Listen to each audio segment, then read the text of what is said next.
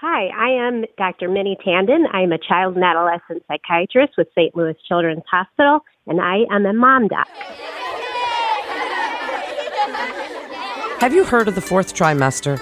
It's when a new mom is recovering from pregnancy and delivery while learning to be a mom as her baby adjusts to life outside the womb. But for new moms struggling with that physical and emotional changes that follow childbirth, really can be a period of significant adjustment. Welcome to Mom Docs, the podcast from St. Louis Children's Hospital. Today we're talking about the fourth trimester with Dr. Mini Tandon. Dr. Tandon, thank you so much for joining us today.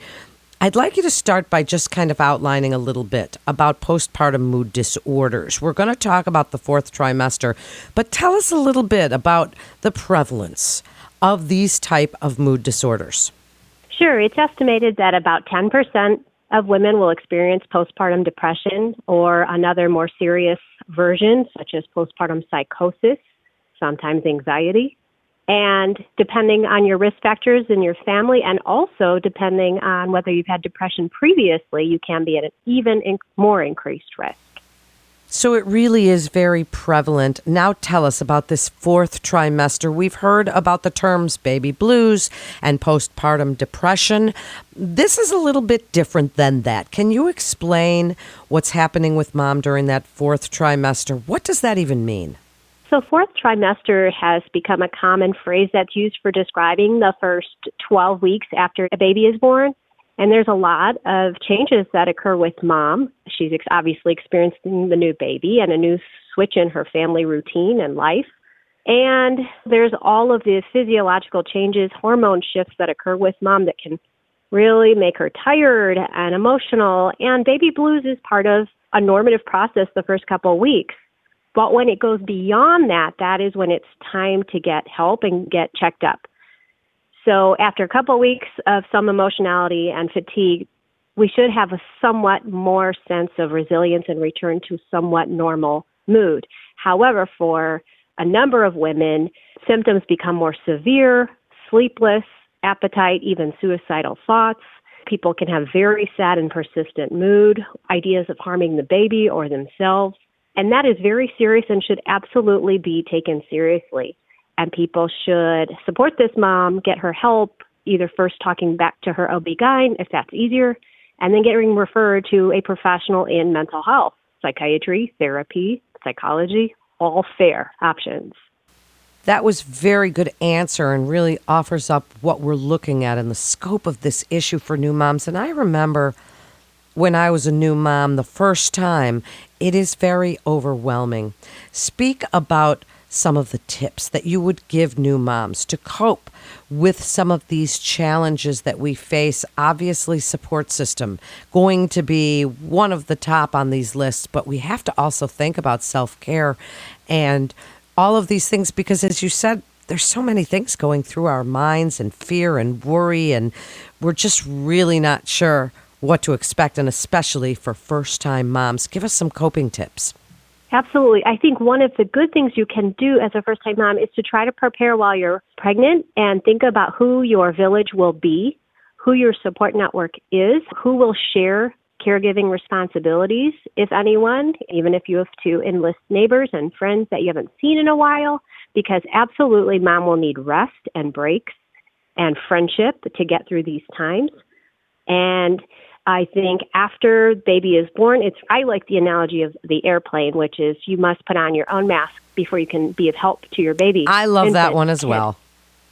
I use it all the time in our field, but this is really critical, right? Because you forget that you also are human. You have brought a human into the world, but if you do not care for yourself emotionally, how will you take care of this infant? And studies indicate that well moms have well babies, and it's a lot better for development of a baby to have a healthy bonding mom. And so it is very important that you support this mom and that you have a care plan. If you know you'll have med adjustments or appointments that you'll have to go to, maybe do that planning ahead while you're pregnant and enlist people to help with cooking, whatever it is to help get you through with your other toddlers or kids. But if you're a first time mom, you know, still need the help. And so I think getting some momentum on that before baby comes is helpful. I agree with you to plan on some of those things and I'm a planner and probably before that baby was born my lists were had their own version of their own lists and it went on and on. So tell us a little bit about warning signs because we can think to ourselves, okay, this is just hormones right now or oh gosh, I just feel a little bit overwhelmed and that's okay and it's okay to feel these things. But what are some of the warning signs you mentioned a few earlier? Feelings, these intrusive thoughts. And moms, we get a lot of these. Tell us some of those red flags that signal, you know what, reach out now for help. Yeah, if it's gone beyond two weeks since you've had your baby and you're having very persistent, pervasive thoughts of sadness, irritability, low mood that are not really remitting, and that you're still having very big problems with sleep and appetite changes, if you're having any thoughts of wanting to harm yourself or thoughts of harming the baby, or you're getting obsessional where you just feel like you can never even turn your head and, and something will happen to your baby. These thoughts can be very risky. They are signs of a potential serious mood disorder, and they need to be evaluated by a professional who sees women who understands what normative postpartum blues is from and can distinguish that from what is pathological or needs psychiatric and or mental health help. What are some of the things that if you do reach out can be tried? I mean, are we looking some women might be afraid to take antidepressant medications, especially if they're nursing. What are some of the tried and true methods that you would work on with people and new moms? And do you involve the spouse or the partner or other members of the family to help with that type of therapy? Yes, absolutely. There are many options. We do try to enlist the help of a partner because, again, that's part of the village that's helping this mother get through. And people are often worried when I talk to them about medicines, especially if they're going to nurse. And that is not always the first and only option. In fact, it can be delayed. But I think at least talking to a therapist and planning and seeing how you do with a dyadic established therapy for mother infant, for example. There's also just depression treatments like cognitive behavioral therapy for mom. There are supportive therapies that can be tried, but we do also have a larger and larger evidence base as time progresses that common antidepressants can and will treat postpartum depression like they will treat major depressive episodes when you're not postpartum. And so, with careful management and a doctor, these medicines are adjusted, baby can be tracked by pediatrician, and people do well. And people are very afraid of medications, but I would say at least be willing to talk and consider the whole treatment plan before deciding it's absolutely not right for you. That's great advice. Dr. Tandon, really, really good advice. So tell us just a little bit about some of those self care. We've talked about the support system. We've talked about all of those things as we think to ourselves, trying to keep that positive thought process, trying to keep that enthusiastic look to the future, being excited. As we said, you and I both used the phrase, put your own mask on. I'd like you to reiterate as we wrap up here your best advice for this fourth trimester for women, how we need to take care of ourselves because otherwise we can't take care of our loved ones, and how also reaching out for help. There is no stigma to that. And it's really what we have to do to be our own best health advocates. Absolutely.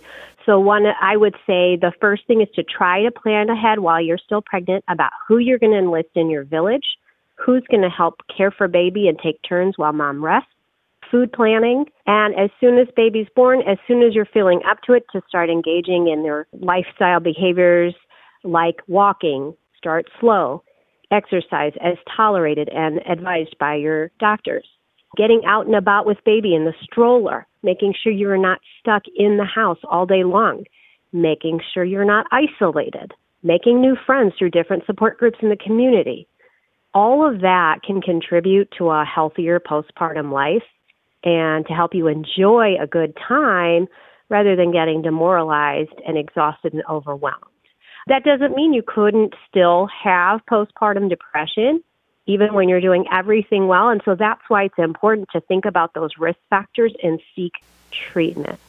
I agree with you completely. And what great advice this is. It's such an overwhelming time, as we've stated, but it's also such an exciting, happy time when you're having that baby and it's new and cute and just, it can be very overwhelming. So, moms, listen to what Dr. Tandon said. Reach out if you do need help and remember the importance of that self care. Dr. Tandon, thank you so much for joining us today. And for more advice and articles, please check out the Mom Docs website at childrensmd.org. That concludes another episode of Mom Docs with St. Louis Children's Hospital. I'm Melanie Cole. Thanks so much for joining us today.